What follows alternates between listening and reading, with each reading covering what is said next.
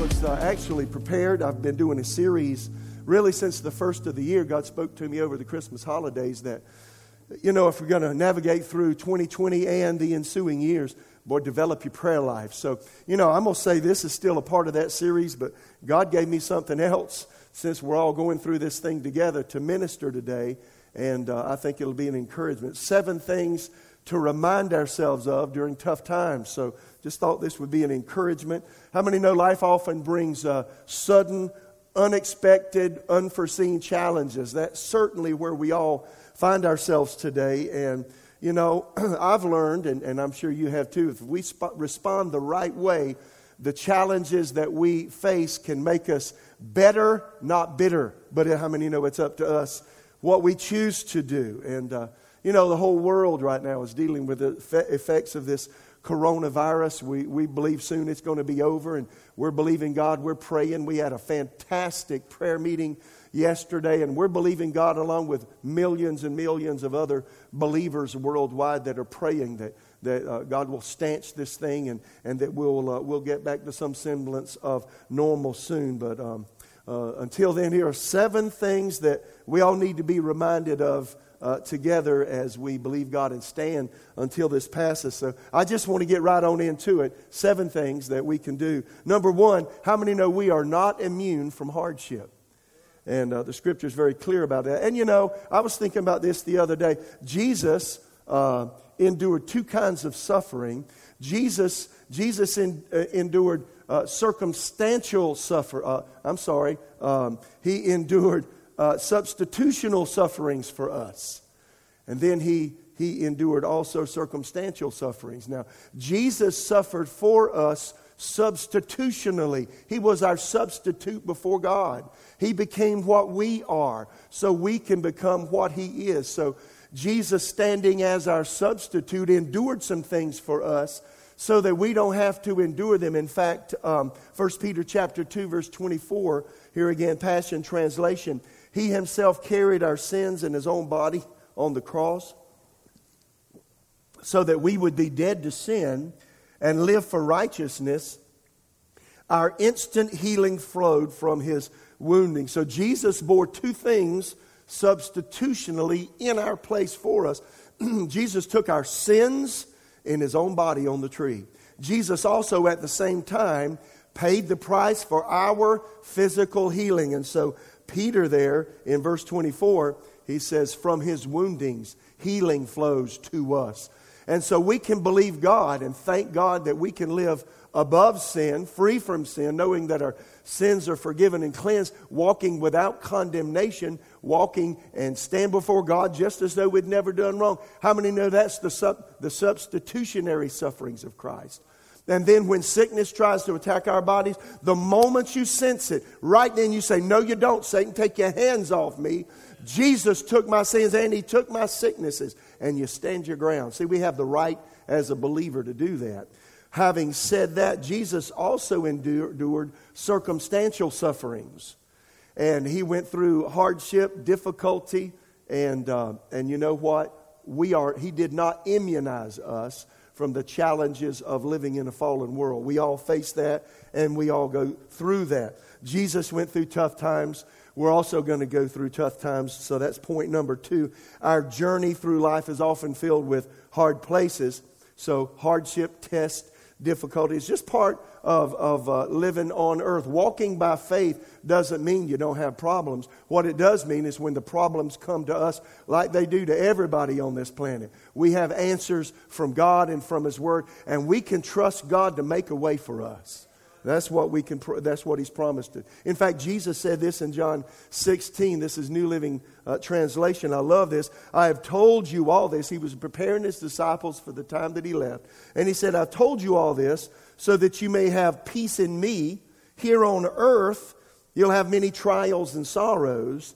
He said, but take heart, I've overcome the world.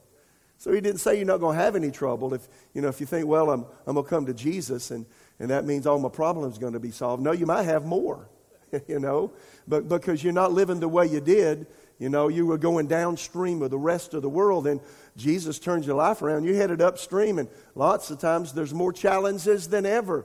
because now you're resisting what you didn't resist before. You're resisting your flesh. You're resisting satanic opposition. You're resisting the world, the influence of people around you who don't know the Lord, that are walking in darkness, and they're trying to get you to go the wrong way. So sometimes there's more challenges. But he, see, he's promised to make a way of escape.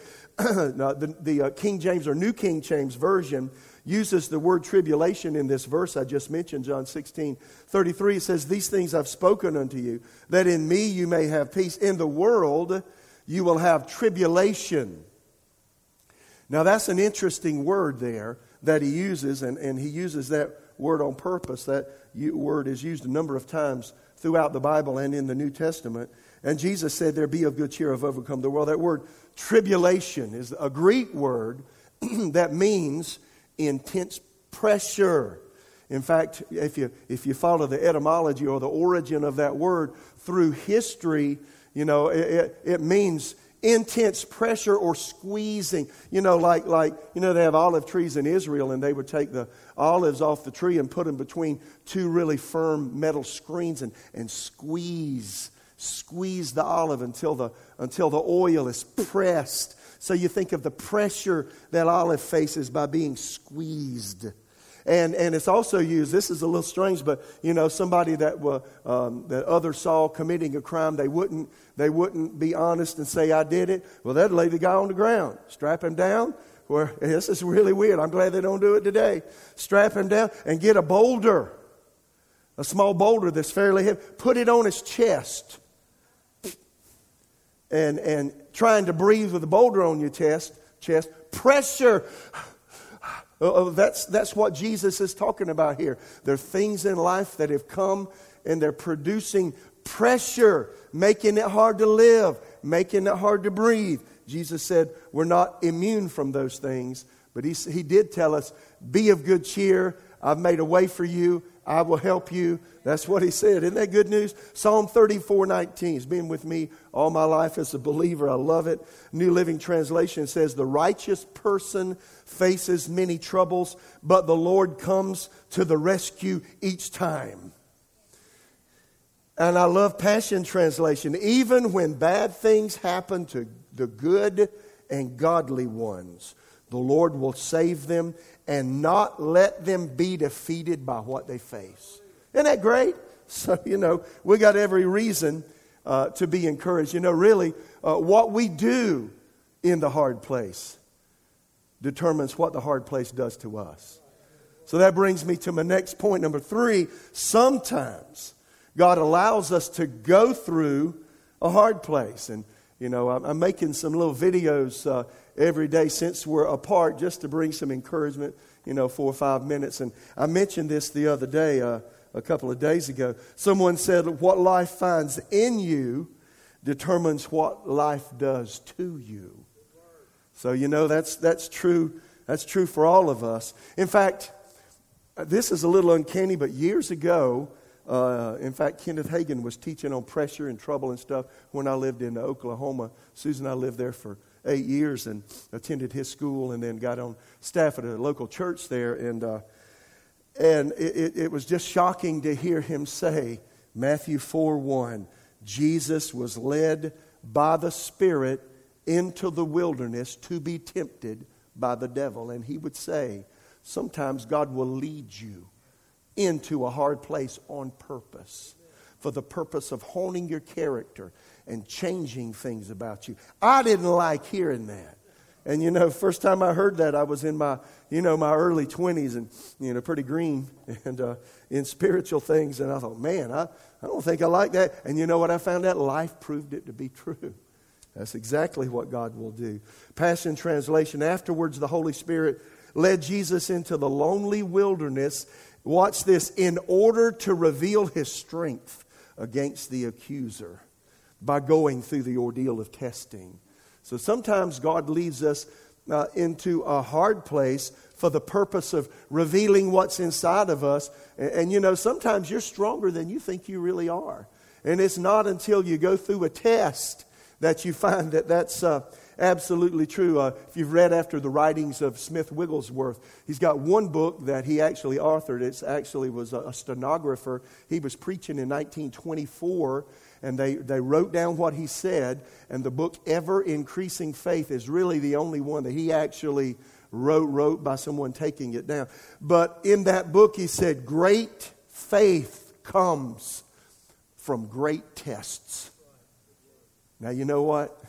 If we want God to do something in us, we got to be able or willing to go through resistance. You know, if you do any weight training, and, you know, I've been doing a little bit here and there, you know, and, and at home, you know, I ride my bike and then upper body weight training. But, you know, when you put a resistance against the muscles that you have, it makes them grow. And the more resistance, the greater the growth, all things being equal, right? So you think about that with your faith. You know, we, we often think of Romans ten seventeen as Christians. Faith comes by hearing God's word. Well, the, the capacity for faith comes by hearing the word. But really, faith is only developed when you take the word that you hear and then apply it in the circumstances of life. So uh, one way we can think is, you know, if God allows us to go through a hard place, He's allowing us to develop our character. He's allowing us to develop our faith. Uh, Kenneth Hagin also said this about the hard place. And I didn't understand it when I first heard it, but I've lived enough life now, I get it. He said this, hard places are God's method of taking us into deeper places of fellowship with Him. Now, you know, I thought, well, why couldn't God do it, so, do it an easier way? Well, God's God, we're not, and He knows what we need. And um, so what I found, you know, so here's a number of years, it's thirty years ago, one of the most severe trials I went through was really, really hard for me. And uh, every day was challenging. And, uh, you know, I read in Isaiah where Isaiah said, I fa- set my face like a flint. And I could just see him, you know, just jacking his jaw real strong. You know, this is, life is hard. And I often would, I don't know why I said it this way, but I'd say, God, you know, this is like eating nails. This is hard. And I'd grip my jaw, and I'd remember Isaiah said, he set his face like a flint. But those hard places.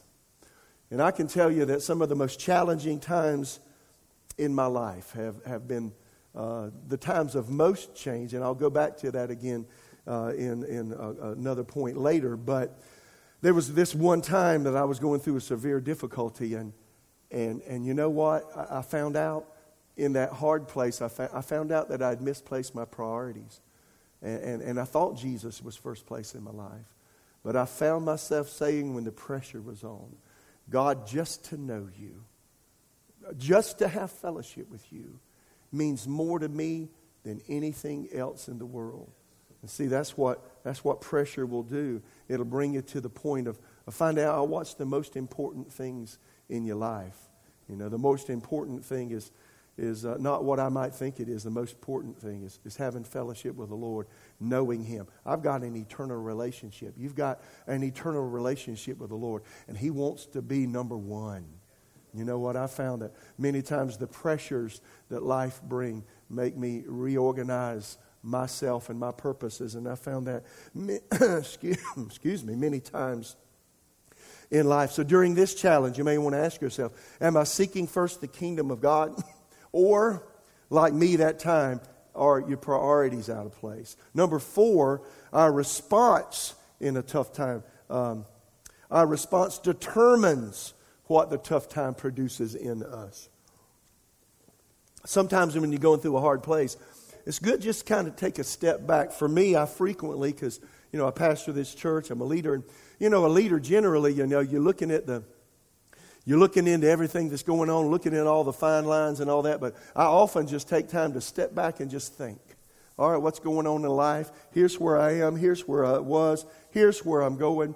So what's what's the bigger picture? Sometimes if you assess the bigger picture, how many know it helps you understand what you're going through right now and its importance? How many know that? So, again, don't despise the hard places in life. And uh, it's important that when uh, hardship comes that we don't harden our hearts and blame the Lord for things that come. Does God allow? Obviously, God allowed this thing worldwide. I, I think He's got a bigger plan. I think He's got a bigger picture Personally, I'm going to tell you what I think. I think this is a dry run uh, of things that may be coming, because we're approaching the time of Jesus' return. We don't know all the future holds, but, you know, this is preparing us for uh, for the for the idea that at any moment, suddenly, everything that you think is okay and normal isn't. And then, you know, it shows us, it shows us what we're trusting in, what we value, and what we think is more important in life. And I found again that tough times, our response determines what the tough time produces in us. It's a great opportunity for God to hone and change our, our character. Listen to James one two, Phillips translation. I love J B. Phillips translation of the New Testament. I put this in a, a blog. I think I also mentioned it on some of the small videos I've done. When all kinds of trials and temptations crowd into your lives. Hadn't this crowded in? This wasn't convenient. We had things going. We had plans. When all kinds of trials and temptations crowd into your lives, my brothers, don't resent them as intruders, but welcome them as friends. Hey, wait a minute. Welcoming them as friends? Are you kidding me? Welcome a hard place as a friend? That's the way he translated it. He said, realize that they come to test your faith and produce in you quality of endurance. You know, just the ability to stand when things aren't fun or nice. You know, that, that is a quality that nobody else can give us. We have to hone that out ourselves by eking through the circumstances that life brings. He says, uh, he goes on to say, but let the process go on until that endurance is fully developed, and you will find you've become men of mature character, or women too, with the right sort, men of integrity with no weak spots. I like it. And then A. Arthur S. Way, we'll mention him again, Philippians chapter four eleven. I love this. Man, I, in the hardest times that life has brought me, I've gone back to this verse, Arthur S. Way's translation, again and again. He says here, I've learned in whatever condition I am to be independent of circumstances. You know, what if we're dependent on circumstances? That means your happiness and your satisfaction is dependent on what's happening around you. But what if God can get us to the place that regardless of what somebody says, regardless of what happens outside of us, we're unmoved. We still love God. We still honor Him. We still walk by faith. We still believe His Word. See, that's a person that's going to make it regardless of what life in the fallen world brings. So he says, I learned in whatever condition I am to be independent of circumstances. He says, I'm schooled to bear the depths of poverty. I'm schooled to bear abundance in life as a whole and all its circumstances. I've mastered the secret of living, how to be the same amidst repletion and starvation, amidst abundance and privation. And then he ends it by, I love this, he ends it by saying this, I'm equal to every lot through the help of Him who gives me inward strength. Now y'all, now, now that's maturity of character. You know, you think about a child, we've got we got five grandkids and one on the way, and you know, I, I just watch them, it's, it's kind of humorous to watch, and we've all been there, but you know, a child, when they don't get their way, they throw a tantrum, start crying immediately, you know, wah, wah, wah, you know. And that's the way a lot of us are as adults. When we don't get away, maturity of character, you know what it means? Regardless of what life brings, you're unfazed. You're unmoved. And you know what? You say, you know, God, Jesus is the same yesterday, today, forever. He hasn't changed. His Word hasn't changed. His promises haven't changed. His love hasn't changed. The Holy Spirit's inside of me. Greater is He that's in me than he that's in the world. And when you get to a place in life that all of the things around, regardless of what they're doing or saying, they don't move you. That's a person who's growing up. And how many know God wants us to get there? So He wants to teach us to be independent of our feelings and our circumstances and dependent on Him. So, you know, in tough times when we look past what's happening and we focus on what God has to say, that's, that's when we really, really begin to grow. Number five, God wants to help us overcome when the test is on. How many know that's true? So years ago, I was again going through a quite, I've been through so many things, but you know, this one was uh, particularly severe for me. I was, I've mentioned this so many times here at our church. I was um, about thirty years old, and this uh, this this particular trial lasted about uh, three, four years. And about uh, two and a half, three years into it, I was uh, it was really, really hard for me as a young man. I think when this happened, I was about thirty-two years old, and and um, and you know I, things were just so hard. I, I wanted to give up. I just got tired of fighting. I got tired of facing the same circumstance. In fact, it seemed like every morning when I woke up, uh, and I heard something say, "Hey there," and it was my problems. And I woke up and my problems were staring at me. And I was saying, "Oh my goodness, what what am I going to do?" And uh, and so I got to focusing on a problem so much. I wanted to quit. I wanted to give up. And uh, actually, I had suicidal thoughts come. I, you know, most people at some time in their life have those kinds of things. I'm not proud of that. It's a little bit tough, but you know what? I, I, I'm just, I'm amazed at how loving God the Father is. When I was going through that and having kind of a pity party, I heard, I heard Him say, "Get up." I mean, He said, "Get up." I said, "Huh?" I, I thought He was going to say, "Well, I'm real sorry. You know, you're going to be all..." He, he, he didn't do that. I said, "Well, I thought you loved me." He said, "Get up." In fact, first time He said, "Get up." Then He said, "Get up." And then I heard, "Get up." "Get up." And I just knew, get your Bible. Go outside. I had ten oak trees in my backyard. And I just knew, get your Bible, get your butt outside, and I'm going to show you something. And y'all, I promise that happened this way. And, and I was astounded. I had lost my hope. When you lose your hope, listen, when you lose your hope, all you're looking at is your circumstances. You know what? It's, instead of looking at God, you're looking around. You're looking at everything other than Him. Jesus, you know, Hebrews twelve says, looking unto Jesus. That's a steadfast gaze. That's not looking at all the stuff around us, right? So so uh, I was looking all around. He said, "Get up, go outside." I'm serious. I got my Bible. I, I just can't believe it happened that way. I got my Bible, and I just knew I needed to turn to the Psalms. And when I did, God took me through, through portions of Scripture. I'm going to read to you in just a minute. And He showed me, "Mitch, you're going to be okay." And you know what I, I found out He did? He gave me hope. See, you're hopeless if you look around.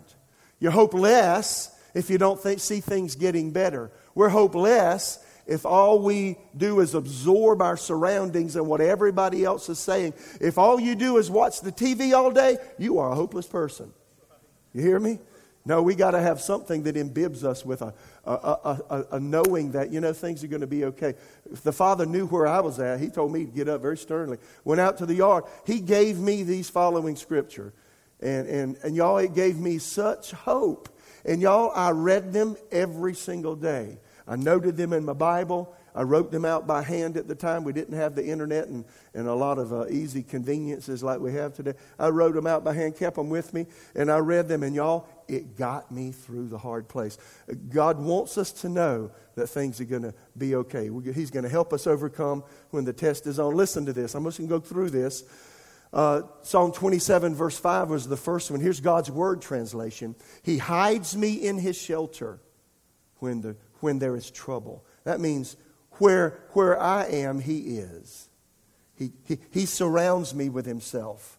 "He keeps me hidden in His tent. He sets me high on a rock." Old Testament times, you know, first century times, you know, if you were if you were a person that was an agrarian person, not a city dweller, a rock was a big deal. A rock can shield you from wind, from storm. A rock is a place of shelter uh, from the sun. A rock is a big deal. A big rock, you know, it's got shadows around it. Maybe it's got a little cavern underneath. That's what he's saying. Psalm thirty-four nineteen. "Many, not few, many are the afflictions of the righteous, but the Lord delivers him out of them all." God began to encourage me. Psalm thirty-seven, thirty-nine through forty. Listen to this. "But the salvation of the righteous is from the Lord. He is their strength in time of trouble." He didn't say we're strength, a strength unto ourselves. He says He's our strength. That means somebody's in you that's buoying you up above the challenges you face, right? He says, um, "The salvation of the righteous is from the Lord. He is their strength in time of trouble, and the Lord shall help them. and deliver them. He shall deliver them from the wicked and save them because they trust in him. Listen to Passion Translation, same verse, Psalm thirty-seven, thirty-nine, and forty. It says, "But the Lord will be the Savior of all who love him. Even in their time of trouble, God will live in them as strength." Now, man, I don't know about you, but that's that's good. You know, that reminds me of First John four four. Greater is he who is in you. In fact, that verse starts off, "You are of God, little children, and have overcome them, because greater is he who is in you than he that's in the world." Even in their time of trouble, God will live in them as strength. Verse forty of Psalm thirty-seven, "Because of their faith in him, their daily portion will be a father's help and deliverance from evil. This is true for all who turn to hide themselves in him." We don't know how this thing's going to play out, you know, financially, circumstantially, with the whole world. People are saying all kinds of things. What we can have confidence in is that regardless of what happens today, God's going to make a way for us. And he's going to provide for us. And we're going to be okay. I think right now, he's wanting everybody to reassess who they are, where they are, what they believe, and where they're going. How many hear me? And if we're listening closely, I think we'll hear God speaking to us. Come to him. Psalm forty-six, one, God gave me this. Here's Amplified Old Testament. "God is our refuge and strength, mighty and impenetrable to temptation, a very present and well-proved help in trouble." See, I like that part. He's a very present help. Sometimes you can't feel the presence of God. And here's, here's what I found out. Sometimes when you feel God the least, he is present the most. Did you hear me? So don't go by feelings. God is not a feeling. See, our feelings are our emotions, and emotions often follow thoughts. So if our thoughts are awry because the circumstances of life are, then you may not feel, you know, personally the presence of God. But that doesn't mean he's there. He's more present than ever, sometimes when you feel him the least. In fact, my life experience is sometimes when I felt him the least, he's doing the most. You just, it's just really strange how God does these things. Psalm fifty, verse fifteen, "Call upon me in the day of trouble. I will deliver you." So that's positive, isn't it? "And you will glorify me." Psalm eighty-six, verse seven, "In the day of my trouble, I will call upon you, for you will answer me." And I just read, as we started the service, Psalm ninety-one, fourteen through sixteen, "Because he set his love upon me, therefore I will deliver him. I'll set him on high, because he's known my name. He will call upon me, I will answer him, I will be with him in trouble. I will deliver him and honor him with a long life. I will satisfy him and show him my salvation." And then God gave me a verse from the New Testament. Romans eight, thirty-seven, Amplified. "Yet amid all these things we're more than conquerors and gain a surpassing victory through him that loved us." So, you know, I was uh, I was despondent, in despair, despairing of life, and, and God gave me these verses, and you know what? It lifted me up because it gave me hope and helped me look beyond the present. That's what you got to do when you're in a hard place. You look past where you are right now, and you've got to see the overarching promises of God that promise us, regardless of what we're going through, he makes a way for his people. And he never, ever abandons us regardless of what we feel. Is that is that good news?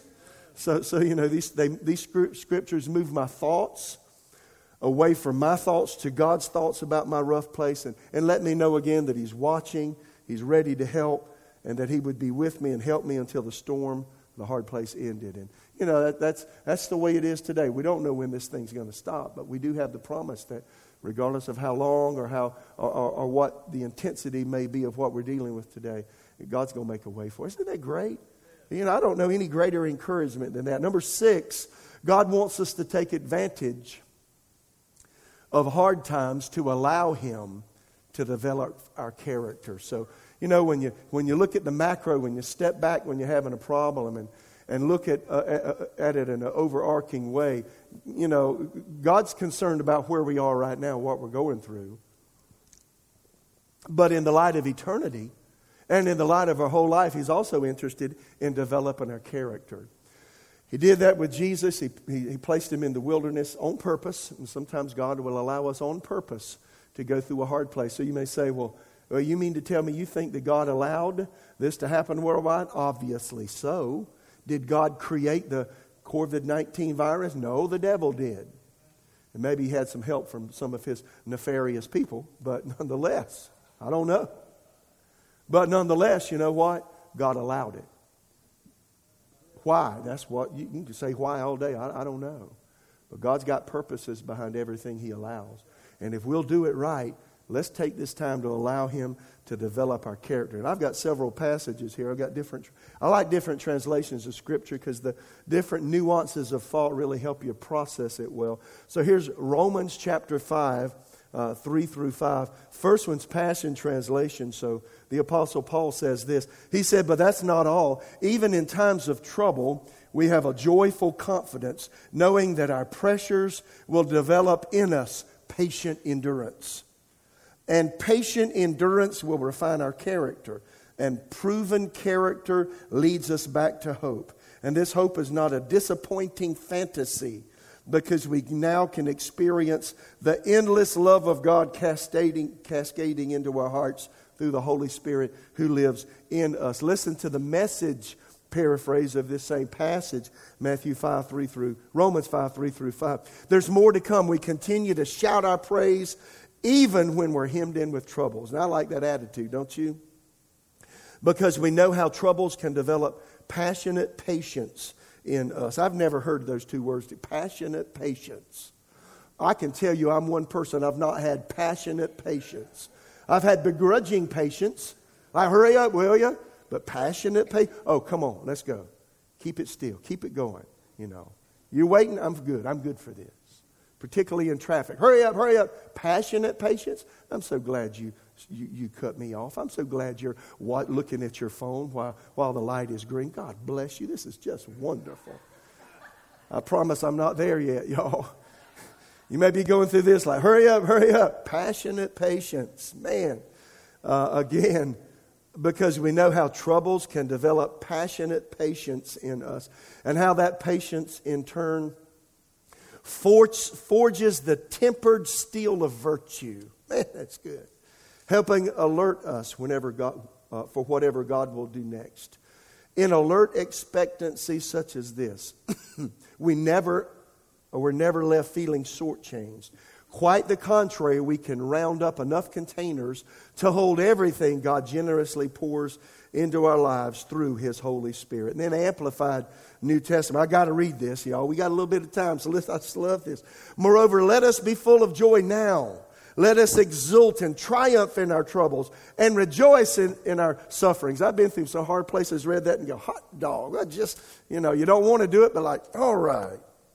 "Knowing that pressure and affliction and hardship produce patient and unswerving endurance. And endurance or fortitude develops maturity of character, approved faith, and tried integrity. And, and character of this sort produces the habit of joyful and confident hope of eternal salvation." That's awesome, isn't it?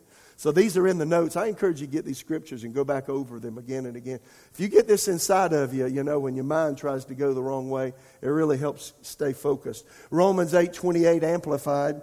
"We are assured and know that God being a partner in their labor, all things work together and are fitting into a plan for good to those who love God and are called according to His design and purpose." Message paraphrase says this, "That's why we can be sure that every detail in our lives of love for God is worked into something good." I, I really like that translation. And then Romans eight eighteen, "Yet what we suffer now is nothing compared to the glory which is revealed in us later." See, you're stepping back from the problem and you're looking at the bigger picture, and that's what he's trying to uh, get get us to do. Romans eight, eighteen and nineteen, this is again Passion Translation. This is really good.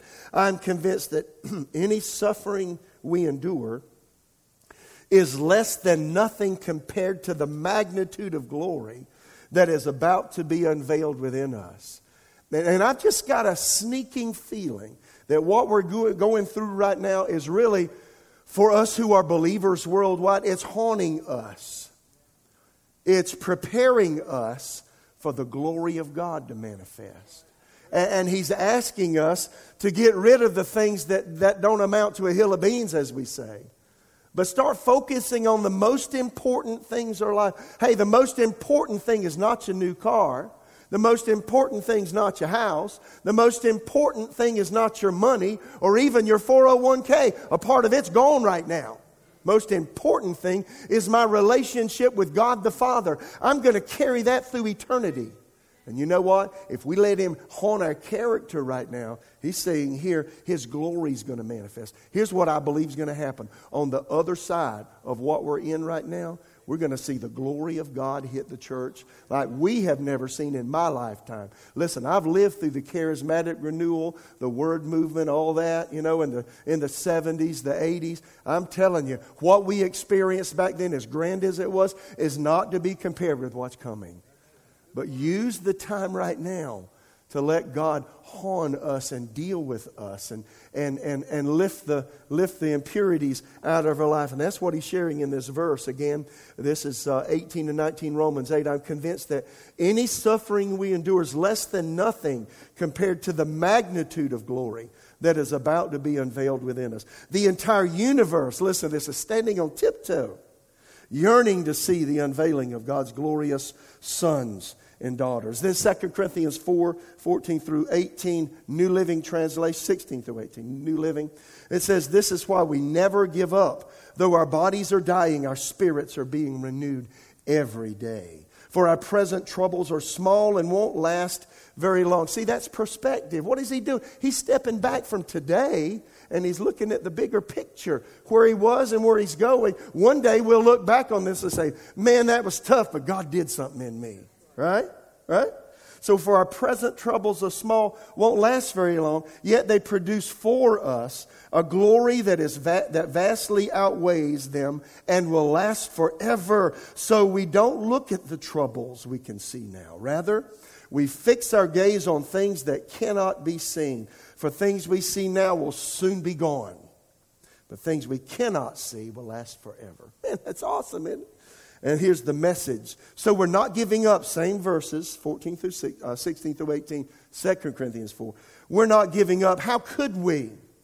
Even though on the outside it often looks like things are falling apart on us, on the inside where God is making new life, not a day goes by without His unfolding grace. Isn't that great? These hard times are small potatoes compared to the coming good times, the lavish celebration prepared for us. There's far more here than meets the eye. The things we see now are here today, gone tomorrow. But the things we can't see now will last forever. Isn't that awesome? So, again, it's perspective when we're going through the hard place. So, you know, for me, I always seek, God, what are you doing? What are you saying? So, you know, we didn't expect all this, and we've had to cancel all kinds of things here. We've had meetings and things we've had to rearrange and all that.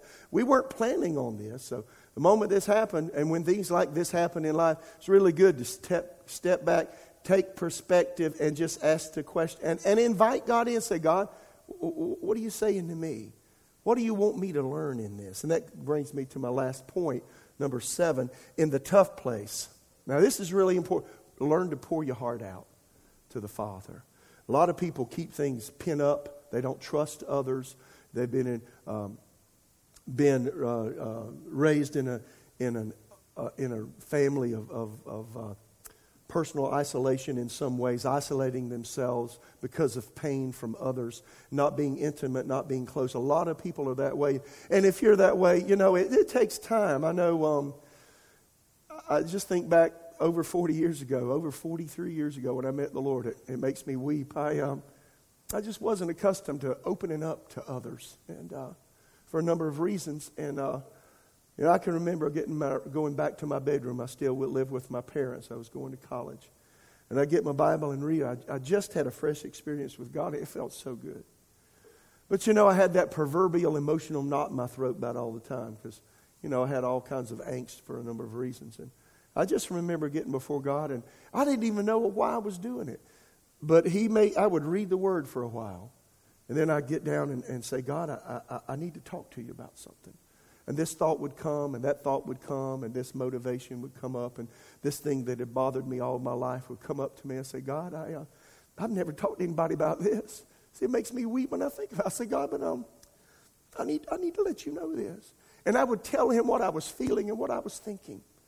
And right at that moment, it's like, it's hard to describe. It's like his love was liquid. It's like it was liquid love. It's like, it's like my insides were wax, hard wax. And God came with his love. Liquid just melted me. And I began to change. And I began to see that regardless of the hard place and the hard things and the bad things that have happened and the things that I've done wrong and, you know, the ways I've not treated others properly and the ways pe- other people haven't treated me properly, it's okay. And God allowed me to let go and forgive, forgive others, forgive myself. You know, there's all kind of motivations that are inside of us that often we're not even aware are there. You know, precious metals. You know, you can have an alloy. And it's got all kinds of metals in it. But for instance, gold or silver. And what do they do? What what does the metallurgist do? He he puts that he puts that precious metal under intense heat.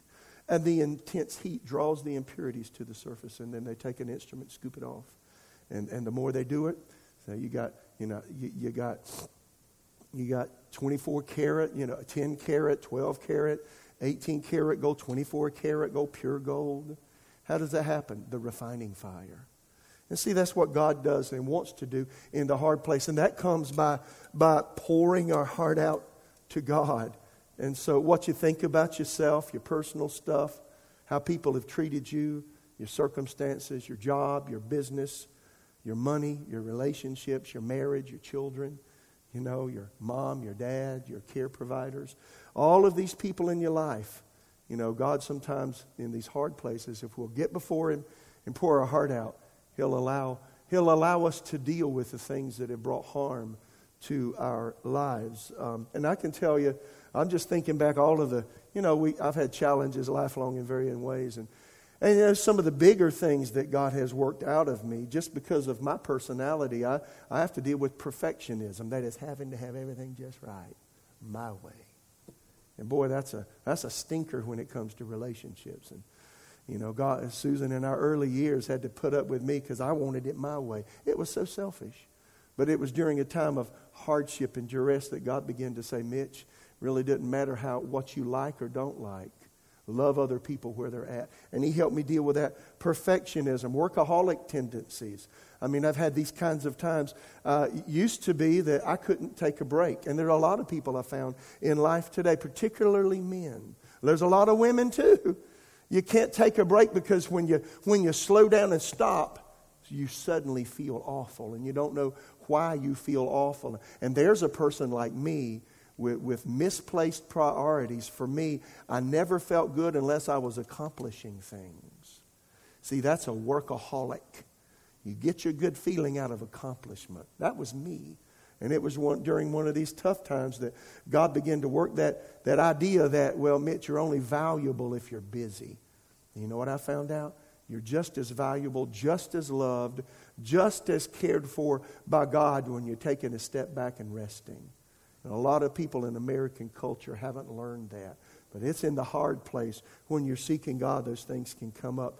And He can... Uh, He can deal with. Lastly, one of, one of the other big things, just the way I was raised, I had a deep-seated sense that other people would not accept me but would reject me. So I would go in, just as a little boy, I'd walk into a room. And it's just the conditioning and things that happened when I was really young.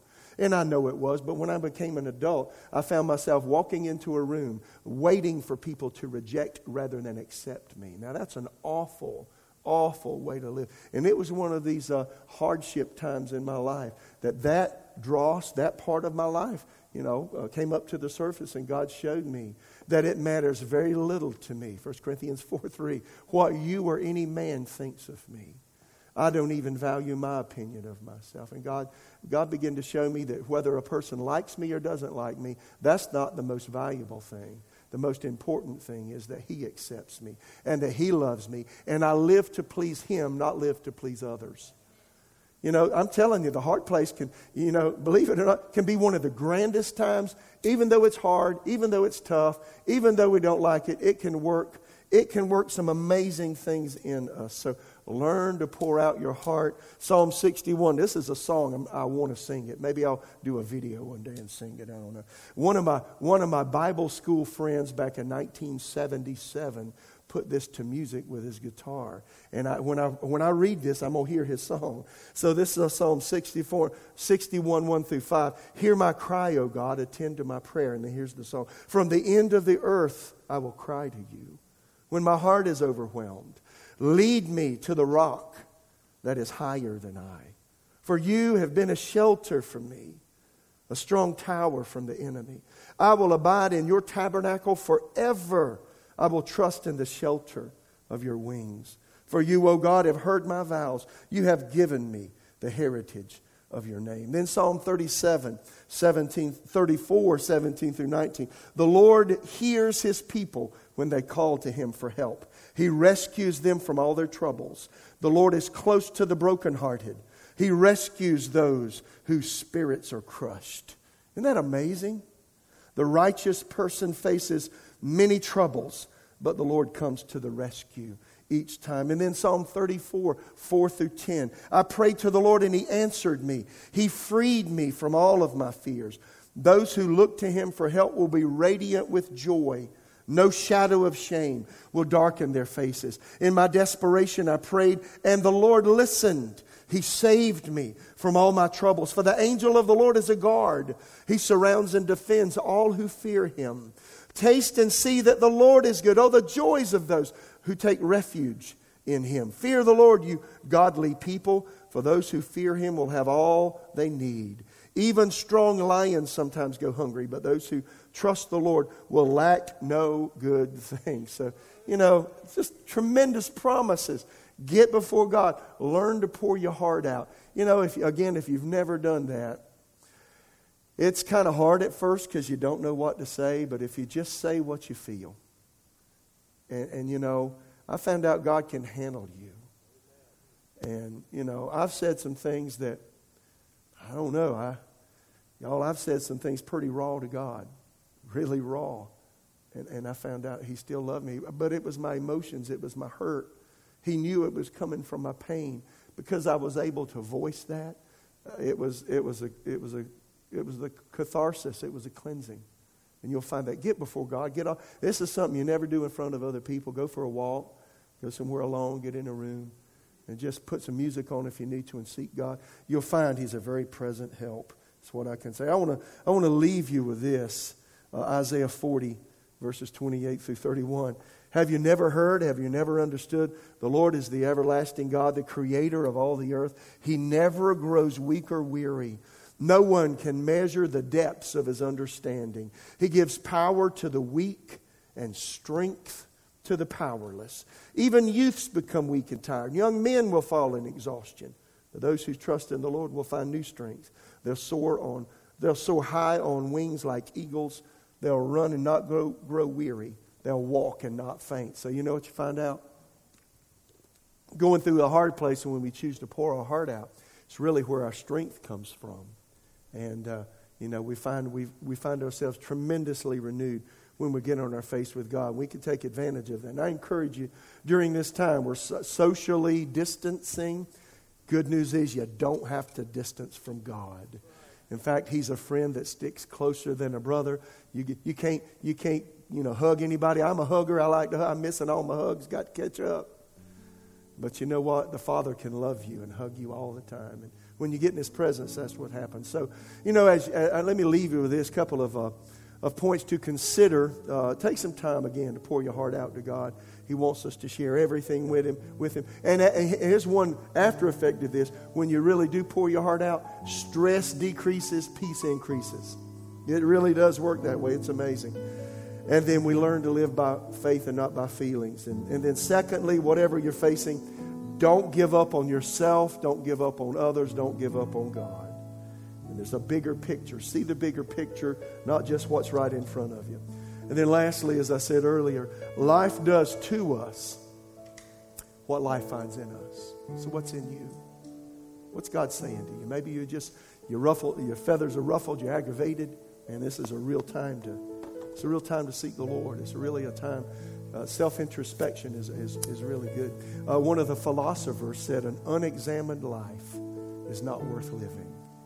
So there's just something about getting before God at this time. Can, can I can I pray for you? Lord, as we come to a conclusion here, I um, Lord, I pray for I pray for every person listening. I can feel the summer overwhelmed. What am I going to do? How about my job? How about my mortgage? What am I going to do? Others are concerned about how, how this will play out. And dear Father God, I ask you, let your grace and let your mercy, let your kindness and let your love move into every person listening right now, whether it's today or another time. Let the presence of Jesus come into us. Regardless of what we feel, give us a, give us a, give us a heart that's willing to open up to you and be real with you. If you're here today, I want to ask you a few questions. If you were to die today, would you go to heaven? Or would you go to hell? There's a heaven, there's a hell. Those things are very real, y'all. Hebrews chapter nine says it's appointed unto man once to die, and after that, judgment. So what about you? You know, I'm reminded nineteen seventy-five, July twentieth, I got all these dates in my head somehow. I was sixteen years old. I was at church with my then girlfriend, and I wasn't walking with God. I was sitting on the back row, and the pastor gave an altar call much like this, said, you know, you may never have another time to get right with God. You may go to hell today. And he pointed his finger at everybody. I thought, wow. I just held on to the, I held on, I'm sitting in pews. I held on to that pew, boy. Because I didn't want my girlfriend to think I'm, you know, I'm not just a real strong guy. I didn't want her to see that I had this yearning for God. And I didn't go. We had a wreck, y'all. I mean, it totaled my car. And when we had the wreck, I saw, I don't know how it happened, like a video my whole life loomed before me. And I saw all the things I should have done, but I didn't do. And I knew at that moment I wasn't right with God. And I needed Jesus. Thankfully, my life was spared that day. Somebody was praying for me. I don't, how about you? Are you ready for eternity right now? Somebody said you're not ready to live, to, to, to live unless you're really ready to die. I made things right with God a little while after that. You can make things right with God today. The Bible says today is the day of salvation. Behold, now is the accepted time. If you're watching, maybe you've never asked Jesus Christ to forgive your sin and cleanse you and let him come and rule your life. Maybe you have, but you've gotten away from God. You've strayed away, gotten involved in things that you and God know you should not be involved in. And it separated you from the closeness and fellowship you can have with God. You've lost your joy. You've lost your peace. Those are the first two things that go when we get out of fellowship with God. You can come back today. Jesus will forgive you. He will cleanse you. For the believer, if we confess our sins, he's faithful and righteous to forgive us our sins and cleanse us from unrighteousness. You can pray with me right now, and God will forgive you and God will cleanse you. If you've never asked Jesus to come into your life, it's really about your will. He's wanting you to give up the, the rulership of your life and give it over to him. And he's wanting to he's wanting to rule your life for you and help you through everything that you face in life. But you've got to yield to him. Paul said, if you confess with your mouth that Jesus is Lord, believe in your heart that God raised him from the dead, you can be saved. So pray with me. I want you to pray with me. That's right. Right now, just close your eyes, bow your heads, and pray with me right now. Heavenly Father, I come to you in Jesus' name. I confess that I've sinned, that I've been wrong. I've been living wrong. And right now, I repent. I ask you to forgive me for every sin I've ever committed from the time I was born until today. Jesus, come into my life. Cleanse my sin. Give me new interests. Give me new desires. Beginning today, I lay my will and what I want at your feet. Come and rule me. Come and be Lord of me. Beginning today, I say I'm a child of God. I'm a Christian. Thank you for saving me. In Jesus' name. Glory. If you just prayed that prayer, welcome to the family of God. That's an exciting, exciting, the best day of your life. The day you're born, second best day, the day you are born again. come back to Jesus. We've got information on our website for you, lots of sermon material. I write a blog most days, Mitch Horton dot com. You know, uh, hey, if you want to be a Facebook friend of mine, I write blogs, I do videos, I post them on my Facebook, or you can go to our Victory Church uh, Facebook page and find all kinds of things that'll help your spiritual life. Tune back in. We're here on Sundays, nine and eleven. We're here Wednesday nights when we start getting back together. Get water baptized. And uh, that can be a part of your life as well. If you need a Bible, if you'll let us know, contact us at info at victory church raleigh dot com. And just let us know you had an experience with Jesus. And I'm praying for you and believing God that He will uh, strengthen you in the days to come.